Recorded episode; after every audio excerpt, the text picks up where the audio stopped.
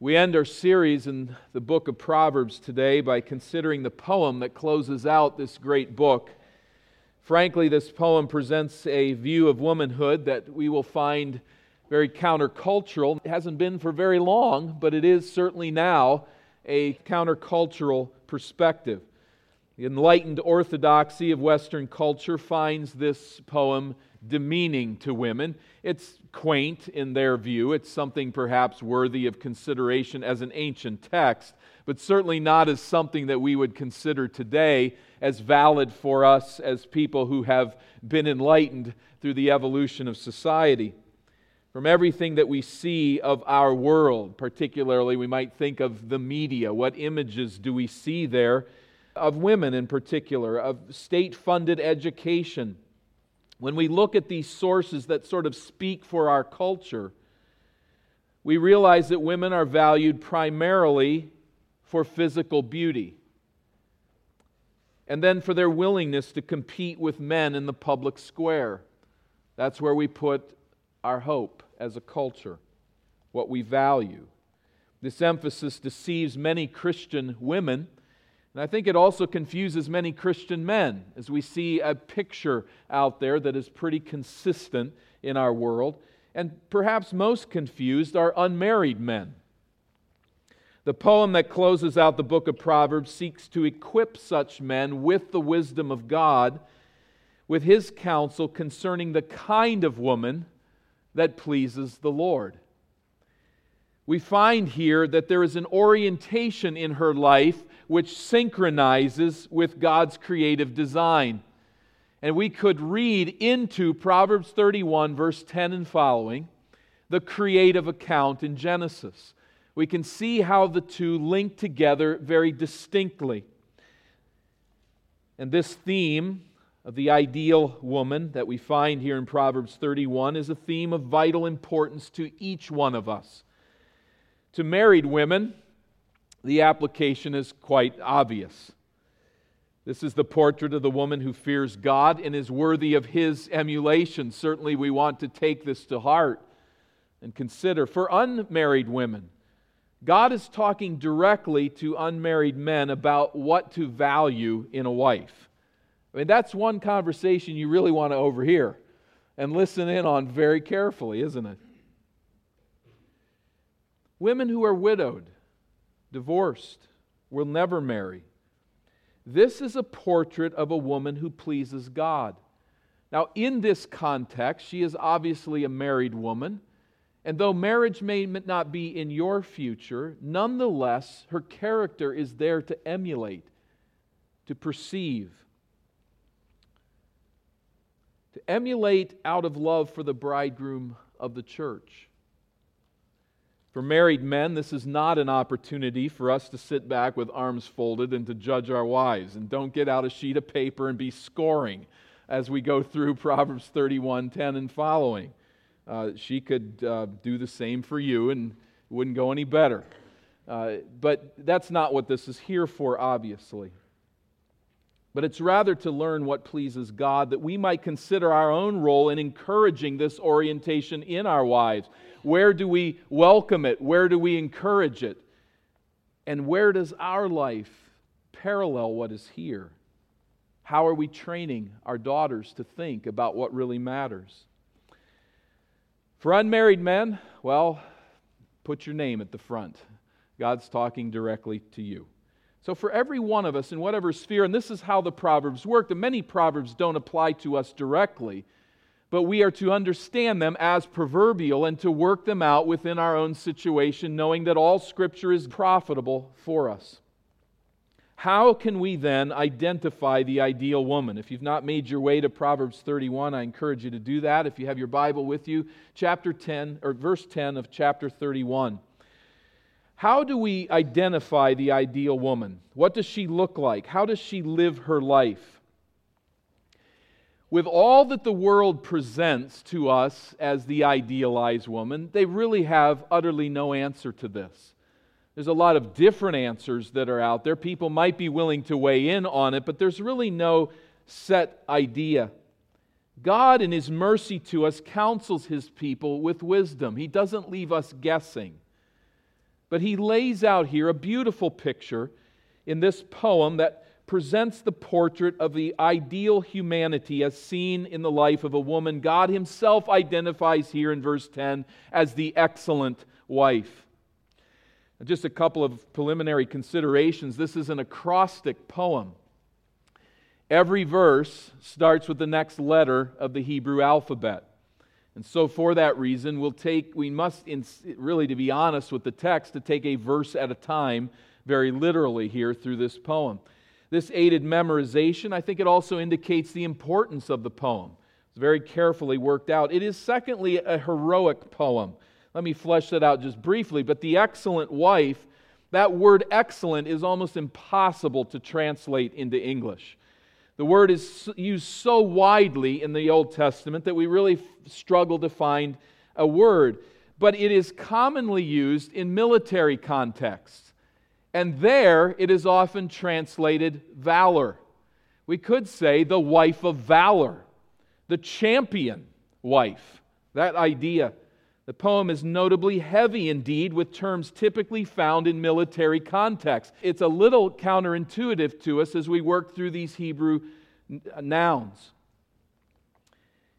Hebrew scholars then conclude that in vocabulary as well as in form, this passage is to be classified as heroic poetry. The excellent wife is afforded the praise and the status reserved for the warriors of Israel. Now, that may not mean a lot to us in our setting, but maybe one way we could work to understand is take all of the claim that our culture pours into rock stars, professional athletes, movie stars, all of that status, that all went to the warriors of Israel. They were highly esteemed. And there was heroic poetry that was written. Think of David's poem to Saul and Jonathan in their death. That's heroic poetry. Lifting high the warriors of Israel. She is presented here as a warrior of Israel, as a woman of valor. In many senses, we'll bring some of this out as a lioness in this world. The excellent wife is afforded this kind of praise. Far from demeaning women as feminists charge, this poem affords heroic status to a certain kind of woman. Her portrait not only informs, but it stands as an example of how one lives to the glory of God from a feminine perspective here. Let me just make one more point, and that's it is certainly an idealized picture. There's no mention of sin, there's no mention of weakness not intended here to produce then depression on our parts and to force us to just simply consider where we fall short. But I think it's to see in her a reflection of the truest form of humanity ultimately displayed in the life of Jesus Christ. Here is the ideal woman. We will not match up to her in many, many respects, but God, in His mercy, sets here an example for us to see and to appreciate. In the first place, the poem reveals that the excellent wife is of exquisite benefit to her husband. Verse 10 An excellent wife who can find? She is far more precious than jewels. We see she's of utmost value to him. To paraphrase Wardlaw, better to spend all your wealth in the acquisition of a godly wife than to become rich in the acquisition of a bad one. God Himself recognizes her exquisite, rare value. She does her husband no harm. Her husband sees this value, and so should we. Secondly, he has full confidence in her, verse 11. The heart of her husband trusts in her, and he will have no lack of gain. You know, when you covenant in marriage to join soul and body with a mate, that renders you very vulnerable. Love willingly exposes our hearts to potential harm. And in many respects, there's no place where harm is realized more than in the marriage relationship. But the husband of the excellent wife finds her to be a rock that he can fully trust. Now, obviously, we need to work out in the other direction. There's no one that can harm a woman more than a husband. And she needs to find full and absolute trust and confidence in him, but understanding the context here, he trusts in her. He has full confidence in her. He knows her to be a woman of fidelity. She is steadfastly loyal to him, dependable, reliable, trustworthy, driven by selfless love. And thirdly, she profits him in every way, 11b. He will have no lack of gain. Gain, the Hebrew word commonly used for plunder or the spoils of war. There again, that military theme. She is an enterprising woman whose endeavors in life enrich him. They do not drain him, they do not impoverish him. She's a source of benefit to him, never a detriment. And as a husband, it is his calling to protect and provide for his wife, but in a real sense, here she provides for him. She gains the right kind of plunder for her home. She's of utmost value to him. He has full confidence in her. She profits him in every way. And number four, she is wholly reliable and, and, and, uh, she is a wholly reliable, enduring source of good to him. Verse 12. She does him good and not harm all the days of her life. That is, there's nothing in her character, nothing she says, nothing she does that harms him. She's a source of unending good to her husband. Perhaps no one on earth can do more harm to a husband than a wife, and vice versa. And we need to realize this. And unmarried men, you particularly need to realize this. Gaining a wife, genet- generically stated, is a good thing was said genetically stated. I guess that's a good thing that way too, perhaps, but uh, generically stated is a good thing but it can be a bad thing. It can be a source of great pain. You need to know that. That's what the Father is saying here. And I know it can become uncomfortable in the real world outside of the Father and Son talking. But he sits down with his son and says, I know there's a drive in you that desperately wants a woman and wants to be married, but you need to recognize she can be a source of great trial. But the excellent wife is one who does him good all the days of her life. She is a source of unending goodness. Don't get yourself hooked by physical attraction to a woman who does not have good in her heart. But if you find a woman who is good, she will do you good. She will be a source of unending joy in your life. She is a woman of exquisite benefit to her husband. And all, of these, all that these verses uh, address here, verses 10 through 12, is how she relates to him and how she is a source of good and blessing to him. So she is of exquisite benefit to her husband. Secondly, the excellent wife is a woman of tireless industry. Verse 13, she seeks wool and flax and works willingly with her hands. The wool and flax, the wool of sheep, the fibers of the sun dried flax plant were used to make thread that was used to make clothes and home furnishings. Obviously, a very different world. But having secured these materials, she works with, willingly with her hands. The Hebrews indicate she takes delight and pleasure in working with her hands. She rejoices to tackle her work. Verse 14, she is like the ships of the merchant. She brings her food from afar. The owners of merchant ships went to great lengths to skillfully plan and courageously execute the acquisition, the securing of valuable goods. She's like that. She goes out into this world and she secures such valuable goods. This is not a commendation of extravagance. There's no virtue in going to great lengths to purchase at a higher price what one might be able to attain closer to home and less expensively. The point is that she's diligent, she's wise, she's innovative in securing food for her family. Verse 15, she rises while it is yet night and provides food for her household and portions for her maidens.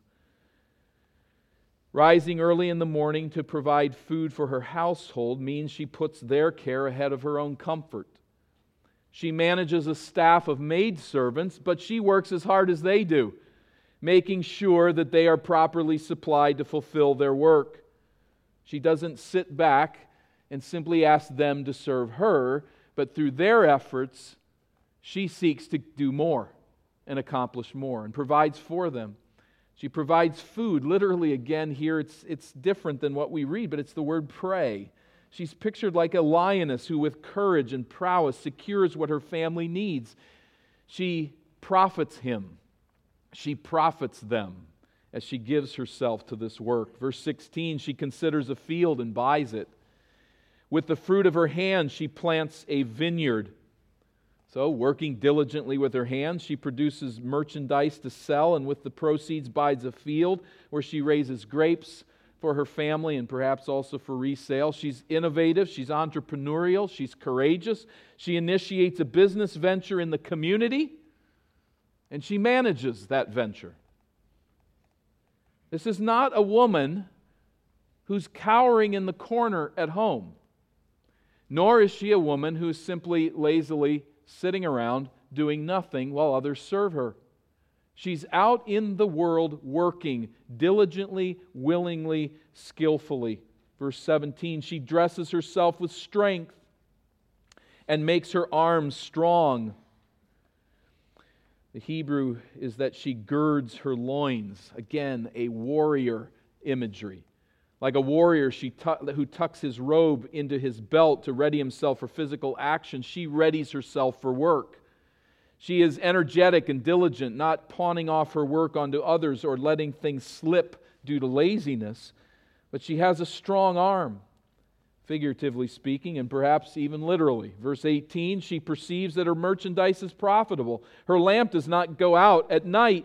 There's an energy that's there in what God has given her to do and in the work that she accomplishes. She finds that she gets excited about profiting others from the things that she makes. And so at times she just doesn't get to bed very early to get things done as she's driven by that work and energized by it. Verse 19, she puts her hand to the distaff and her hands hold the spindle. These were tools used in that day to make thread out of flax and wool. So she's often found making thread so she can provide clothes and furnishings for her family. Again, our day very different. Uh, the only people that make clothing at home today are people who are doing it as a hobby. It takes way too much time and way more money to live that way and to supply clothing that way, unless you're going to make one robe and wear it every day or something like that. But it's just it's not our world. But you see her orientation to make sure that she's caring for the details of the family, and her diligent efforts are not selflessly reserved for them either, are they? Verse 20. She opens her hand to the poor and reaches out her hands to the needy. This industrious woman is also a woman of compassion for the needy who are outside of her home. God has generally equipped women with heightened sensitivities toward those who are in trial. And it's a beautiful thing to watch a woman of moral skill display compassion. On the other hand, she doesn't neglect her family by any means. Verse 21, we've seen this already, but she's not afraid of snow for her household, for all her household are clothed in scarlet. In a world without electricity, the cold of winter could be particularly dangerous. But the excellent wife has no fear of that. She's prepared ahead of time for this day. She has diligently and willingly labored with her hands to make sure that her family is clothed warmly. The word scarlet, speaking of quality wool, caring for them in that way. Verse 22 she makes bed coverings for herself. Her clothing is fine linen and purple. Here she go, goes beyond just the necessities bed coverings. One of the more civilizing effects women can have on men is in their efforts to beautify and soften the home environment. And husbands, I, you know, to understand the appeal of cluttering life up with floofy stuff is sometimes hard for us to really deal with and figure out. But whether we understand it or not, such touches warm a home and they remind us that a woman is there. And that's beautiful and it's good.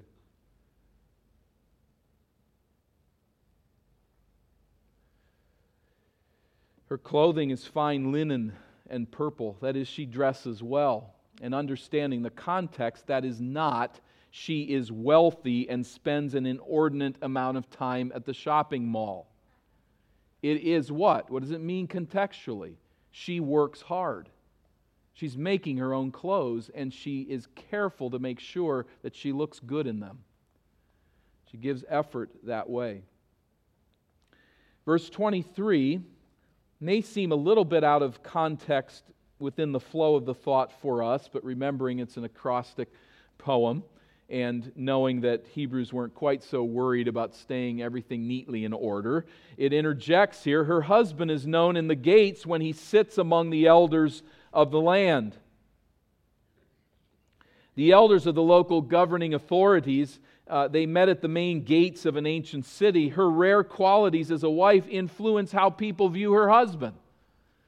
And there's a, a, real test of one's character and one's influence upon a community. How do people look at your mate because of who you are?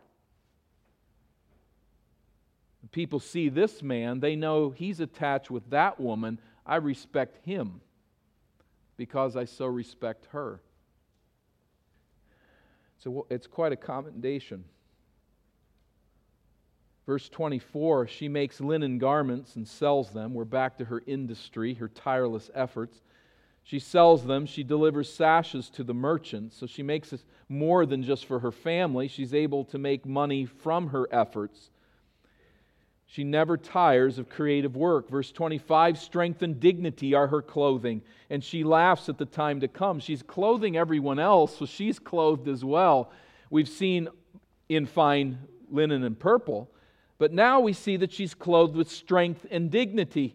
She laughs at the time to come. Strength here, again, not a weak woman, and dignity, she's not frivolous, flighty, small minded, immature, or unpolished, but one rather who laughs at the time to come. What does that mean? She, as a warrior laughs at an inferior opponent who only pretends to intimidate him, she likewise has no fear of future calamity. She's not afraid of the winter to come. She's not afraid of provisions for her household. She's ahead of the game. She's ready. So, in that sense of the word, she can laugh at the threats that might come from a chaotic world. Remember, this is the idealized woman. There's all kinds of threats that come from chaos that we don't overcome, but she's prepared, is the point. Verse 26 she opens her mouth with wisdom and teaching, and the teaching of kindness is on her tongue. Wisdom, this moral skill from God, which we've been studying, kindness, the Hebrew word hesed, or covenant love, including the idea of kindness. Her words, in other words, are rich with wisdom, with kindness as she speaks with others. Verse 27 She looks well to the ways of her household and does not eat the bread of idleness. I think if you're tracking to this point, you realize that brings this emphasis of her industry to a fitting summary. It's a summary statement. She looks well to the ways of her household. That's what's been said here for a number of verses now. She is oriented toward the welfare of her family. She pays diligent attention to their daily needs. She exerts high levels of comfort sacrificing energy to address every issue that pertains to their profit. The key is that her life is oriented toward them. And in that, she does not feel stifled, but rather she finds her purpose in life and a joy that drives her to continue to serve God. So she's oriented to, toward her family's welfare. Secondly, as we've seen, she's a hard worker. 27b, she does not eat the bread of idleness. That's so clear. There's not a lazy bone in her body. She works diligently, tirelessly, selflessly in the interest of her family. This is just who she is.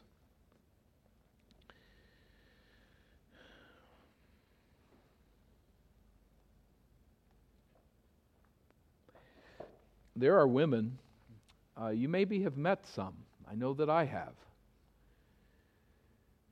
who think that the excellent wife is the woman who reads the Bible the most, the woman who spends the most time in prayer, the woman who is most at church.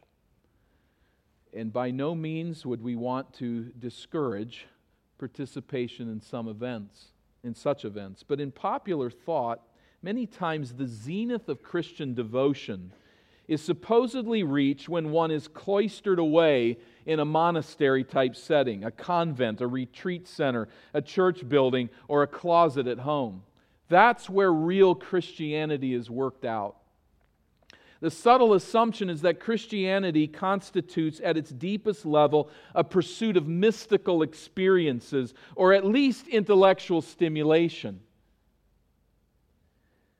But the portrait of the excellent wife reminds us that the life to which Jesus calls us is a bloody, sweaty, grimy, earthy affair, isn't it? Our highest calling is to worship the Lord in spirit and in truth, to love Him with all of our hearts as He transforms us by His word and spirit. Warm spiritual experiences and satisfying intellectual endeavors will certainly accompany such worship. But Authentic spirituality entails living a transformed life in a real world. Christian devotion rolls up its sleeves. Yes, it reads the scriptures and meditates upon them. It seeks God in prayer. It joins with his people in worship and it rejoices to do so. But Christian devotion also rolls up its sleeves and actively obeys God in the sweatshop of human affairs. It is an earthy spirituality that labors with its gaze fixed on the promise of a renewed universe, inhabited by saints and resurrected bodies, laboring for the glory of Christ, made flesh for our redemption. And here we find a radiant picture of ideal humanity, then, from a feminine angle. It's a picture that points really forward ultimately to the human being, the ultimate human being, Jesus Christ, who lived his life before us in grimy, sweaty, energetic labor for the glory of God. God fearing women are willing to get their hands dirty. They live out their lives in the bump and shove, give and take of their communities and actively serve the needs of their families as well as those who have less and need their aid. So, a woman of excellence is a woman who gets dirty in active endeavor to subdue the earth to the glory of God. She joins with her husband, that is assumed here, in that endeavor. She doing her unique work, fulfilling her calling as he at the city gate fulfills his. And so, young women particularly, we should consider God made us to work.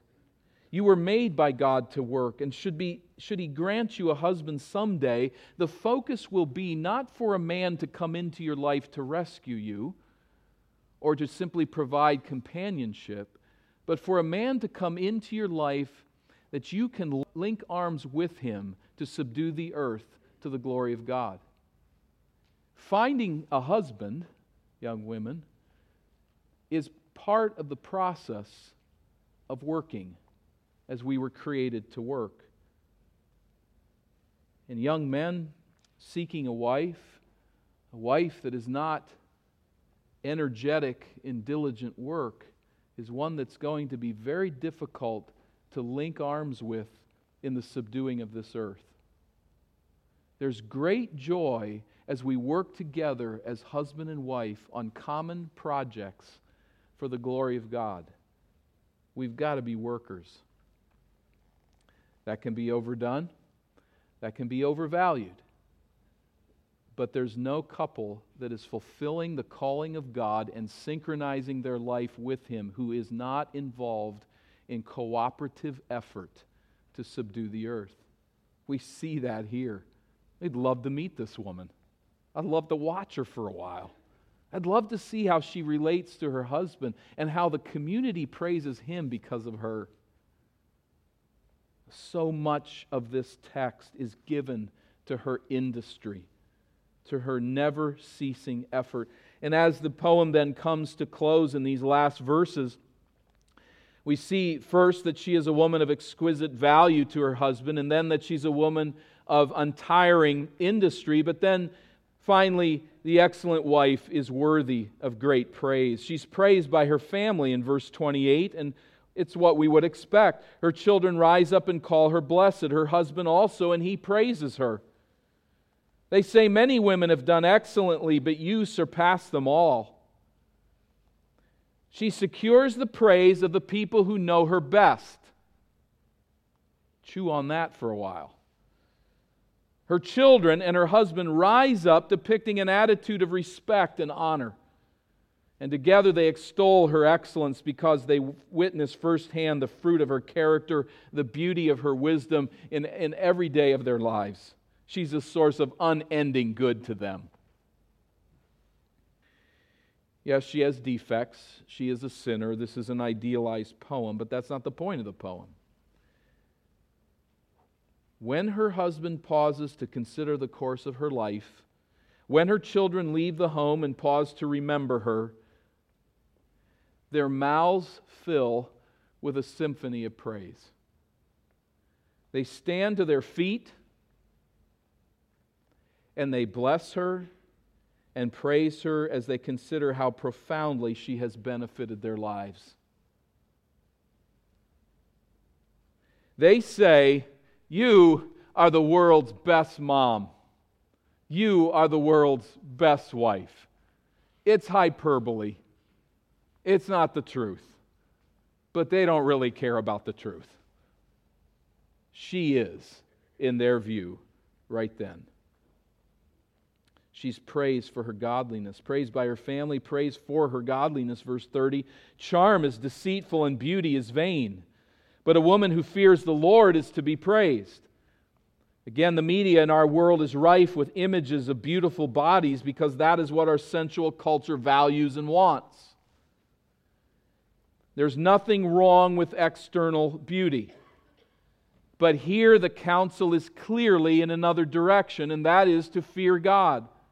That is what matters most. As Peter writes in chapter 3 of his first epistle, do not let your adorning be external he says to the woman, women, the braiding of hair, the wearing of gold, or the putting on of clothing. Not that these things are evil, but don't find them as they are not the source of who you are. But let your adorning, your beauty, be the hidden person of the heart, with the imperishable beauty of a gentle and quiet spirit, which is in God's sight very precious. And so, for young men who are being schooled by the culture in which we live, we need to think counterculturally. We need to think clearly here from God's wisdom. And that is, not, and that is to not over prioritize physical attraction and charm. There's women, women that can hook us with their looks, and they can hook us with their charm, but inside, there's not much there. And it's going to be a source of unending discouragement. We need to prioritize inner beauty, first because God does, and secondly, a woman's physical beauty can pretty quickly disgust you if that beauty is not supported by the inner beauty of a heart that fears the Lord. So learn to think past just the physical and just what's out there in front of you and look deeper. And parents, what are we teaching our daughters? Church, what are we teaching our young people to value, to see as most important? How are we teaching them these things? She's praised by her family, her works, her, or her godliness is praised, and then thirdly, she's praised by her works. Verse 31 Give her the fruit of her hands, and let her works praise her in the gates. The fruit of her hands, described primarily in verses 13 to 27. She's a skillful and diligent, talented, and enterprising woman, and her whole community can perceive her worth. Not only will her family praise her, but she should be praised in the gates where the leaders of the community gather and the significant business of the village is conducted, she's known there. They honor themselves, says one author, who seek to praise the works of such a woman. They honor themselves who seek to praise the works of such a woman. Well, who is she? What does she look like? Why does the Spirit of God put this picture before us. What are we to consider here? What are we to see? Why is this of value to us in our sanctification and growth as believers? I think we would be utterly blinded were we not to see that the fundamental orientation of this woman is to her family. We consider, first of all, her husband, then in her endeavors, so many of them are poured out for her family, for her household.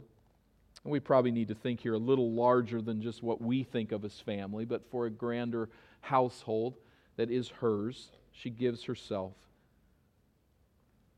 And in the end, the praise comes from her children and her husband and the works that she does. She is fundamentally oriented to her family.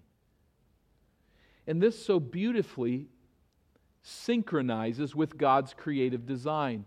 As we look at the account of creation in Genesis, we are made to work, and she is brought to the side of her husband as a helper, as a completer, as he subdues the earth for God's glory and for the joy of humanity.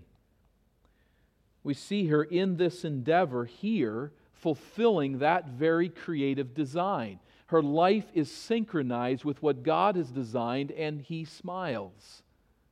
And so should we.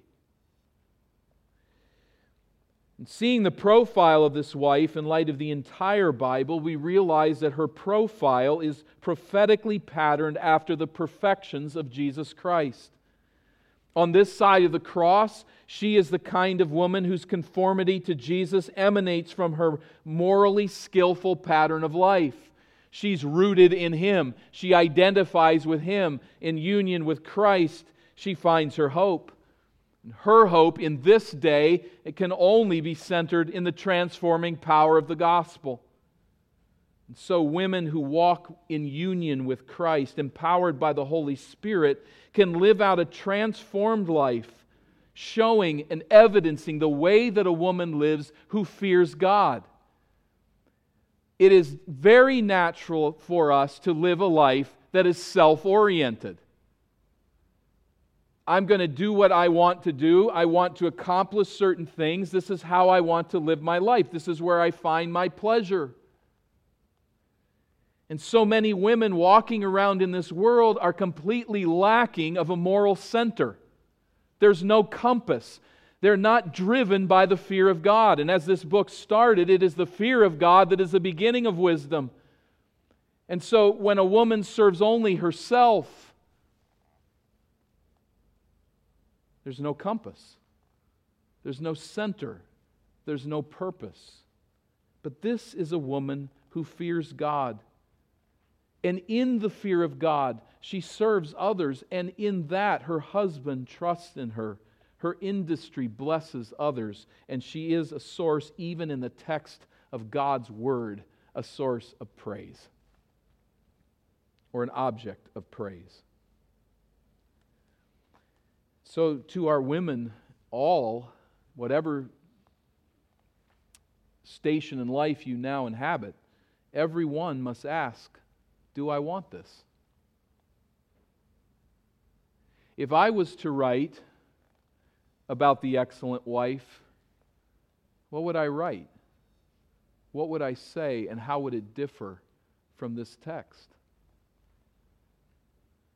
I think it's something we need to really carefully consider because this is the word of the Lord. And this is how he said it. And this is the picture that he's presented before us. Do I want it? I think we need to come to honest assessment. Say, well, it's just not me.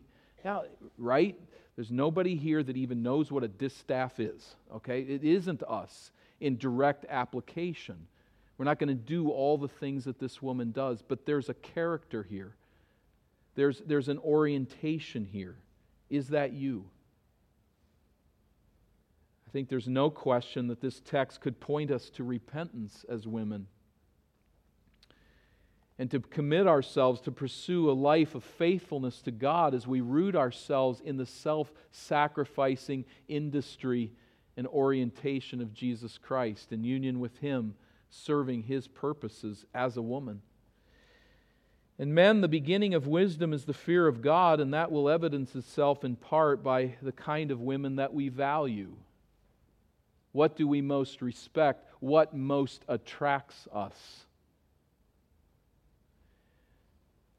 My natural inclination to merely physical beauty is an evidence of where my heart is.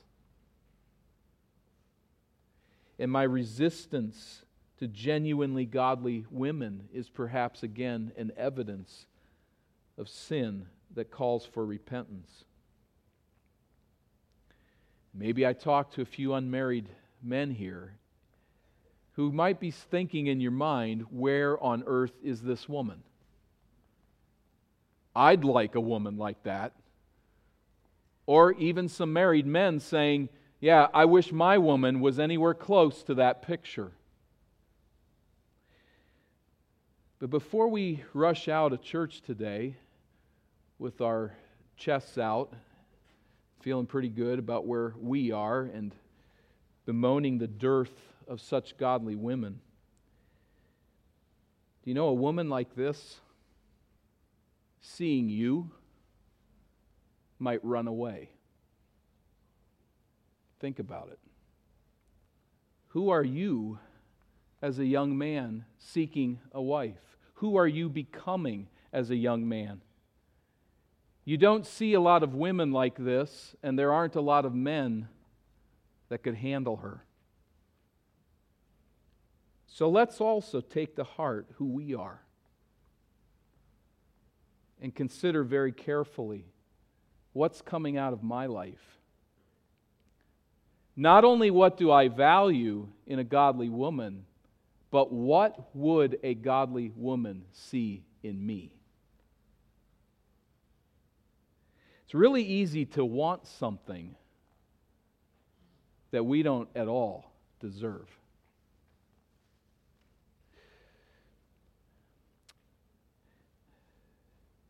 Just a couple more thoughts, but thinking on this text, I was led in study, in meditation, to thank God for this church. And to thank God that though this woman isn't on the earth, real, really, that there are many women in this assembly who really are striving for this model, who appreciate it, who are bending their lives to approximate it. I'm so thankful for the ceaseless energy of those working to subdue the earth to the glory of God to those who have oriented their lives toward their husbands and toward their children, and who love them with all of their heart, who give themselves away to their families to make them better, and who long to be a source of never ending good. There's not one woman here who can say that. We're all a source of bad at times but through repentance and through seeking to align our lives with God's call upon our life, I'm thankful. And I just want for the women of this church to know it's a privilege to walk in fellowship with you and to see the noble character and the faithfulness to the Lord that God displays. Not all are there, and there's need for growth for every one but we can thank God for what He's producing and what He is doing by His Spirit as we seek to conform to authentic com- humanity in union with Christ. Some of us will have the privilege to gather now uh, in, a, in a few moments in smaller groups. And I would encourage you to work this out. What does this authentic humanity look like in men, in women? How does our world look at these ideas and how do we put it into play? And my hope then is what we see as goodness in our church and goodness in our lives will be encouraged and stimulated. And where we see weakness and need for repentance, that that work will be done today as we work with each other to say, here's how this has worked out, and stimulate and encourage each other in our discussion. Let's bow before the Lord and seek his help to that end. Father, whether in small groups here this afternoon, this evening, or just as we go home and head out on our own, every one of us will need to respond to this passage of Scripture. Indeed, to this book of Proverbs as we've considered it together as a church. And I pray that you will work uniquely in and through us to accomplish your purposes. I pray that you'd change and strengthen us by your word and by the conviction of the Spirit. And I pr- may pray for some here today, I anticipate that I do, who are separated from Christ. They have not been born again, and they do not have eyes to see the wonder of your word and your counsel. I pray that you draw them to see their sin and that they are not authentically human until they have rooted themselves in the work of Jesus crucified and risen. I pray that you draw them to that knowledge today, that they would not go from here striving to put this into practice as such, but they'd, they'd go from here saying, I need God. And I pray that they'd seek you. I pray that we all would be seeking you, for we need you. And I ask that the likeness of Jesus Christ would be evidenced in our lives as we strive by your grace to be faithful, authentic human beings. In the name of Christ we pray. Amen.